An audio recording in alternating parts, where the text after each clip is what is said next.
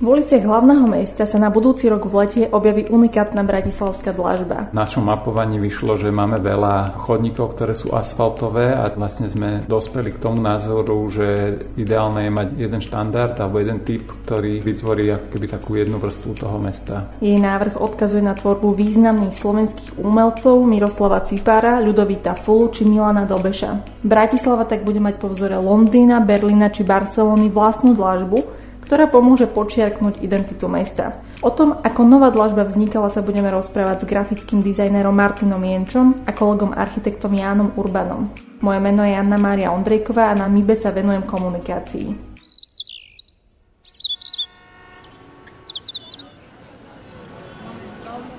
Mesto tvoria ľudia.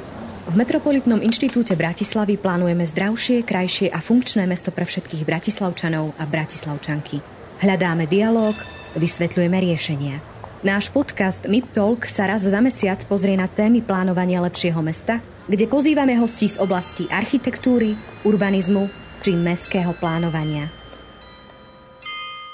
Bratislavské chodníky sa v minulosti asfaltovali, nová betonová dlažba je však ekologickejšia, estetickejšia, lepšie udržiavateľná a nadväzuje na históriu hlavného mesta. Ján, ty sa u nás na MIBE celkom intenzívne venuješ dláždeniu a chodníkom. Ako vznikol nápad vlastnej bratislavskej dlažby? My sme začali vlastne s nejakým mapovaním situácie, aká je v Bratislave, že sme mapovali, aké používame materiály alebo ako vyzerajú chodníky, a v tom našom mapovaní vyšlo, že máme veľa chodníkov, ktoré sú asfaltové, a to, kam chceme smerovať, je, že budeme viac používať tých dláždených povrchov. Vlastne sme dospeli k tomu názoru, že ideálne je mať jeden štandard alebo jeden typ, ktorý vytvorí ako keby takú jednu vrstvu toho mesta. A tak sme sa dostali aj k tomu, že by sme potrebovali vytvoriť vlastný dizajn. Ty si spomínaš, že by Bratislava mala niekedy v minulosti nejakú vlastnú dlážbu? Historicky niekedy chodníky vôbec neboli dláždené, boli vlastne nespevnené, mali nejaký povrch hlinený alebo blatový. Až niekde neskôr sa začali objavovať potom kamenné chodníky, a tých tiež ešte ani na prelome storočia ich nebolo až tak veľa, a tie boli tvorené zo žulových, takých vlastne teraz čo voláme mačacie hlavy. To boli vlastne také bloky 20x20 alebo 20x30 cm, a tie boli typické pre Bratislavu a ešte sa dajú vidieť aj v tom historickom centre. Tiež mávali aj také ako keby drážky alebo nejaké vzory, také jednoduché, a to bolo asi to jediné, čo niekedy bolo akože ako nejaký štandard, a potom sa tie povrchy menili, už dosť skoro sa začalo asfaltovať aj chodníky, aj cesty. Potom boli nejaké pokusy, akože bola taká tá typická dlážba keramit. Nadviažem ešte na ten asfalt.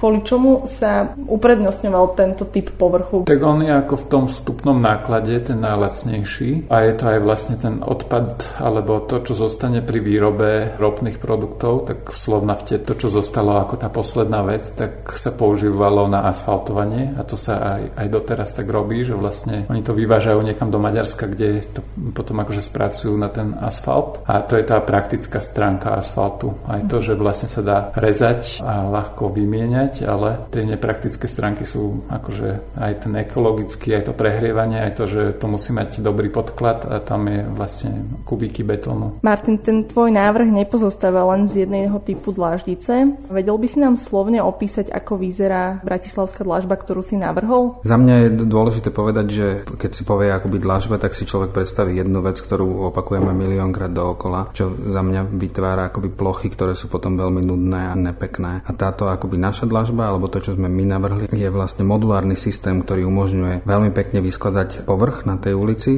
tak, aby nekonkuroval tomu, že čo sa deje v okolí, alebo nekonkuroval architektúre, a zároveň to ako veľmi pekne osviežil a priniesol také zdanie pohybu, to nazvime, na ten chodník, aby sa veľmi pekne po ňom kráčalo a človek sa vedel zorientovať, že kde je. Čo sa týka toho ukladania, tak každá dláždica má v tom tvojom návrhu svoje miesto. Akým spôsobom to budú ľudia, ktorí tú dlážbu budú ukladať na tých chodníky, ako sa v tom zorientujú? Veľmi jednoducho. Ono síce každá tá dláždica vyzerá, že má svoje miesto, ale tie dláždice fungujú tak, že sa dajú miešať, a to je tá pestrosť, ktorú potrebujeme v tom, aby to nepôsobilo veľmi nudne alebo veľmi monotónne. Takže v podstate to, ako to chceme skladať, je na nás, a tá modularita nám umožňuje to, že môžeme to skladať rôznym spôsobom a stále to bude vyzerať rovnako, pretože sa to skladá z tých istých častí. Takže v podstate my si môžeme skladať to rôzne a bude to rôzne, takže je tam priestor na to robiť chyby a bude to stále vyzerať dobre, ale tá odpoveď na otázku je veľmi jednoduchá, že to poradie, tak ako to bude vlastne sa skladať na chodník, tak to bude poukladané aj na tej palete, z ktorej sa to bude skladať, takže tam, kde začnem a budem pekne postupne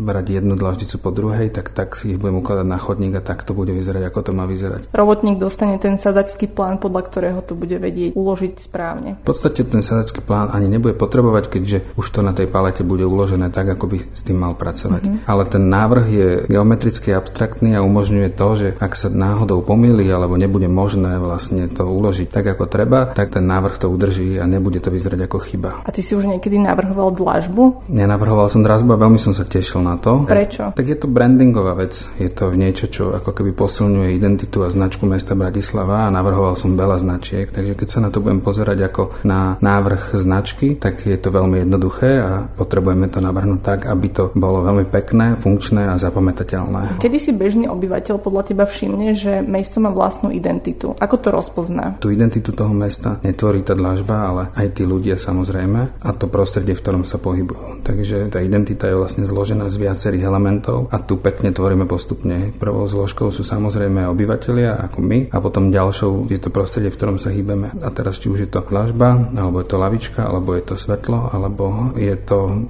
čokoľvek ďalšie, to všetko potom pekne spolu vytvorí tú identitu. Nedá sa pozerať na tú dlažbu, že ona sama urobí tú úlohu, ona veľmi pekne doplní to prostredie a to potom spolu bude robiť tú úlohu. Tá dlažba odkazuje na tvorbu troch významných slovenských umelcov. Je to Miroslav Cipár, Ľudovít Fulla a Milan Dobeš. Prečo práve nimi si sa inšpiroval? No keď sa predstavím, že akí umelci mi asociujú Bratislavu, tak sú to práve títo umelci. A prečo napríklad Ľudovít Fulla, on je z Ružomberka? Lebo mal ateliér v starom meste a bol veľmi ako keby aktívny v Bratislave. A to je akoby prvá vec. Druhá vec je, že jeho tvorba, taká tá grafická, geometrická, je veľmi výrazná. A to bolo za mňa, že prvý krok, že ak chceme urobiť tú dlažbu takú, nazvime to univerzálnu, tak sa pôjde po tejto klasickej geometrickej línii, kde budeme aj veľmi citlivo odkazovať na také tie klasické architektonické prvky, tak aby sa to vlastne prepájalo aj s tým prostredím, ako to bude použité. A tam Fulla je veľmi silný v tomto. A zvažoval si aj nejakých iných umelcov, alebo toto bola prvá trojica, ktorá ti hneď tak na prvú napadla? No prvý bol pre mňa Cipár, podľa mňa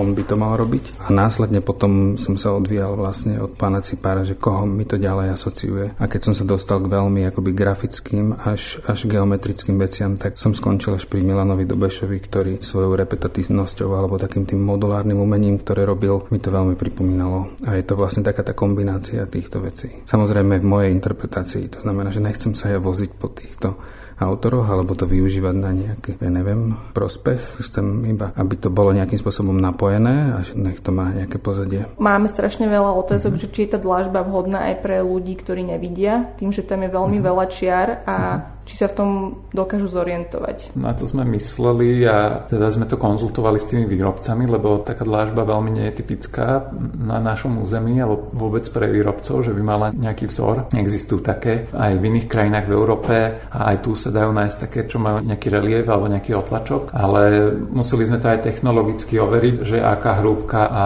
hĺbka tej drážky je v poriadku pre nich. A toto isté sme overovali vlastne aj so zástupcami ľudí, ktorí majú nejaké znevýhodnenia. Vlastne s nimi sme sa dohodli, že ako môže vyzerať ten vzor, alebo čo by mal spĺňať, že aké majú byť tie rozmery, aby to nemýlilo. Ako dlho trvalo, kým ste mali prvý odliatok v rukách? Odliatok ešte ani vlastne nemáme, že tie, ktoré sme dali vyrobiť, tak to sú do existujúcej dlažby vyfrezované takými diamantovými vrtačikmi. Toto je ako nejaký prototyp, alebo nejaký mock-up a to, čo vyjde z linky, tak to vlastne bude až po verejnom obstarávaní nejaká prvá séria tých dlažieb, na ktorých budeme ešte definovať tie posledné detaily. Vlastne to, čo máme v ruke, je to, na čom si môžeme overiť, ako čo bude fungovať na tej dlažbe, ale je to vyrobené inou technológiou. Trvalo to vlastne od zadania až po výrobu toho celého uplynú menej ako pol rok. Martin, ty keď sa pozrieš na tú dlažbu teraz, na ten prototyp, je to podľa tvojich predstav, alebo musel si z niečoho upustiť, keď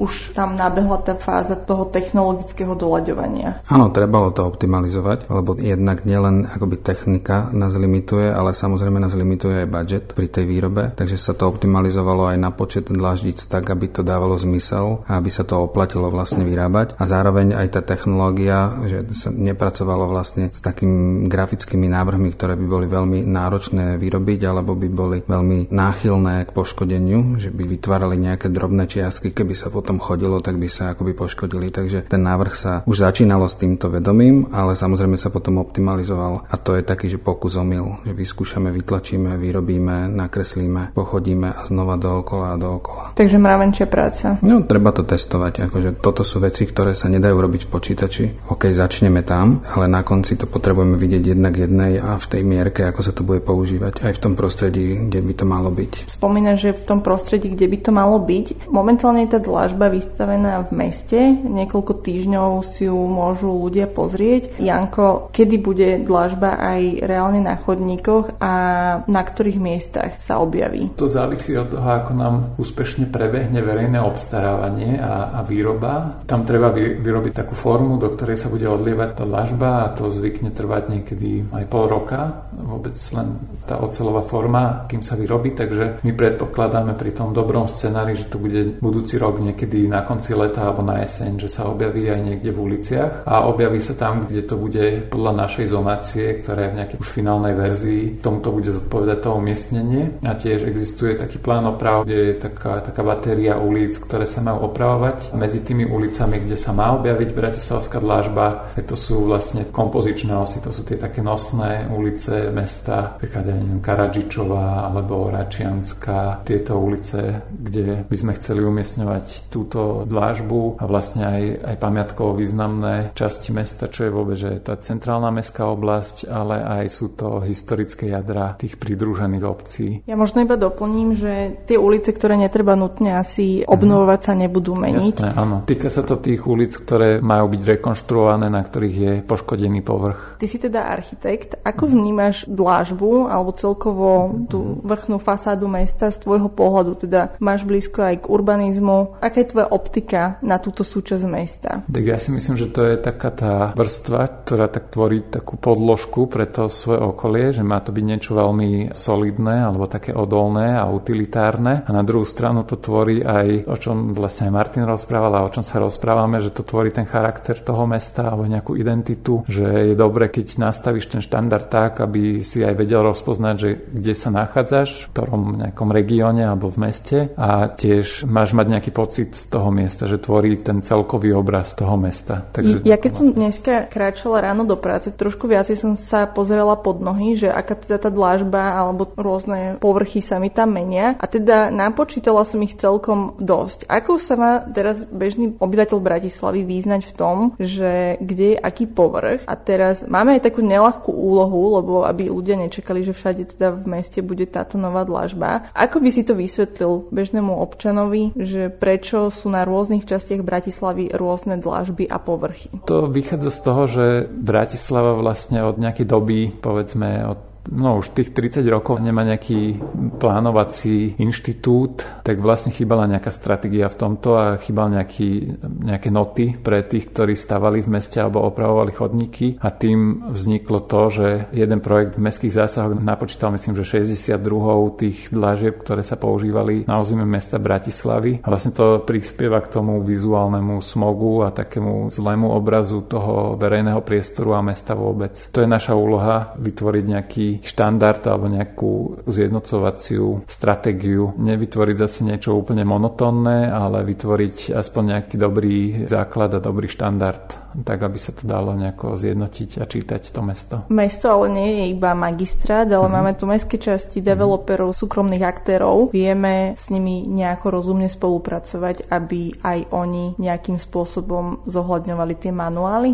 To je logika manuálov, že má zjednodušovať prácu tým developerom, mestským častiam a vôbec súkromným investorom alebo akýmkoľvek investorom, že má ponúkať taký ten návod, ktorý je rýchlo použiteľný a praktický a zrozumiteľný. To je tá pomocná ruka. My ako inštitúcia nevieme im poskytnúť viac peňazí, ale vieme im poskytnúť ten návod, ako sa dostať jednoducho k dobrému výsledku. Toto zadanie si určite vyžadovalo aj nejaký rešerš, alebo pozreli ste, akú dlážbu mávajú okolité európske metropoly. To je aj otázka na obidvoch. Ktorá metropola vás zaujala a prečo? My sme si robili rešerš a pozerali sme si aj Austráliu, alebo nejaký Šanghaj, alebo Amerika je typická tými liatými betonovými povrchmi, že aj to má veľmi akože veľké čaro. Ale v Európe je veľmi inšpiratívny napríklad Londýn, ktorý má dobre nastavený ten štandard aj prvkov, rozhraní a povrchov. Alebo Barcelona, poznáme ten ornament, to sú asi 4 alebo 5 druhov takých dláždic. Takisto Berlín má výborný manuál a vlastne tieto nemecké mesta, možno aj tie menšie mesta ako Drážďany alebo Mníchov je veľká metropola, tak oni majú tiež veľmi dobre spravený aj manuál, že je jasne povedané alebo dobre definované, ktorá časť mesta ako vyzerá aj v tom povrchu, a takisto majú dobre nastavený ten štandard, že vedia, aký typ dlážby používajú, ľahko sa to dostane k tým investorom a vedia to rýchlo opravovať. A možno, že tieto mesta sú také inšpiratívne pre nás. Keby si nemal tie bariéry alebo kritériá, ktoré asi ti dávali kolegovia od nás, aby to malo rôzne hrúbky, šírky a kvalitu povrchov, ako by si to inak vytvoril? No ja myslím, že by to dopadlo veľmi podobne, pretože pri tej kreatíve alebo pri tej tvorbe si treba určiť hranice. Takže ak by som tie hranice nedostal ja, tak by som si tie hranice určil sám. A tým, že mojou snahou bolo to vlastne navrhnúť tak, aby sa to aj prepojilo s tým mestom, s tým celkom, aby to nebolo cudzie na zemi a cudzie vedľa, ale to navzájom odkazovalo na seba, tak tá geometria bola za mňa úplne jasná hneď na začiatku ako voľba, takže asi by to skončilo takto. Nejaké tie kritéria ti z niečoho ubrali, takže ti to bolo ľúto? Ono to odkazuje na ten charakter, to znamená, že zároveň, že aké to chceme mať a ako hlučný vlastne chceme byť. A hlučný zmysel, že to kričí na mňa, ale neprehliadnem to. Toto je za mňa akoby vec, kde sme si povedali, že nechceme veľmi kričať, ale zároveň môjim cieľom bolo to nastaviť tak, aby tá modularita nám umožňovala vlastne zakričať, keď bude treba. To znamená, že my vieme teraz vďaka tým, že sú to samostatné dlaždice a rôzne motívy, vieme to zintenzívniť a vytvoriť územia, ktoré budú hlučnejšie, ale zároveň vieme vytvárať postupne územia, ktoré budú tichšie, to nazvime. A toto je za mňa dobrá vec, ktorú som vlastne chcel od začiatku, že chcel som vytvoriť niečo, čo nám umožní vlastne použiť rôzne, ale zároveň si zachovať takže to bude pôsobiť jednotne, aj keď tam bude tých dlažíc menej, alebo aj keď ich tam bude viacej, čo reflektuje vlastne rôzne charaktery územia v Bratislave alebo rôzne ulice. V procese, keď si to tvoril, asi si viacej všímal tie dlažby. Aj úplne mi to šláhalo. Mal si nejaký vzor v inej metropole? Je to veľmi jednoduché skončiť iba pri tom, že dlažba a že to, čo je akoby mojou úlohou, je navrhnúť nejaký obrázok na nejaký tvar a ten sa potom bude opakovať, čo je veľmi akoby hlúpe pomenovanie toho, takže to, na čo som sa ja snažil zamerať, je tvár a spôsob, akým sa to skladá, až potom vlastne, že čo je ten artwork, ktorý to potom akoby doplňa a pomáha to celé prepojiť. Nechcel som sa úplne sústrediť na tie iné metropoly. A samozrejme poznám tie príklady, ktoré sme vymenovali a aj veľa som sa popozeral, ako to vyzerá inde, ale práve ma baví sa inšpirovať v úplne iných segmentoch. To znamená, že pre mňa bolo akoby výtvarné umenie ďaleko väčšou inšpiráciou ako reálne, že teraz vidieť, že v Berlíne to skladajú takto, že okej, že to je tá nudná časť. Čiže ty si išiel úplne z iného súdka, otvoril si Fullové knižky, pozrel si geografický jazyk. No nie doslova, ale áno. Za mňa tá dlažba alebo ten návrh tým, že je vlastne modulárny a umožňuje rôzne sa s ním pracovať, tak ponúka veľmi pekný potenciál aj na ďalšiu prácu. To znamená, že s tým artworkom sa bude dať ďalej pracovať nielen v dlažbe, ale sa bude dať citovať aj v nejakých ďalších doplnkoch, či už fyzických alebo nefyzických. Ja vám veľmi pekne ďakujem za váš čas, že ste prišli a že ste nám prišli viac povedať o novej bratislavskej dlážbe, po ktorej budeme čoskoro chodiť. Mesto tvoria ľudia.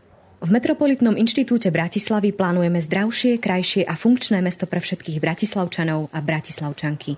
Náš podcast MIP Talk sa raz za mesiac pozrie na témy plánovania lepšieho mesta, kde pozývame hostí z oblasti architektúry, urbanizmu či mestského plánovania.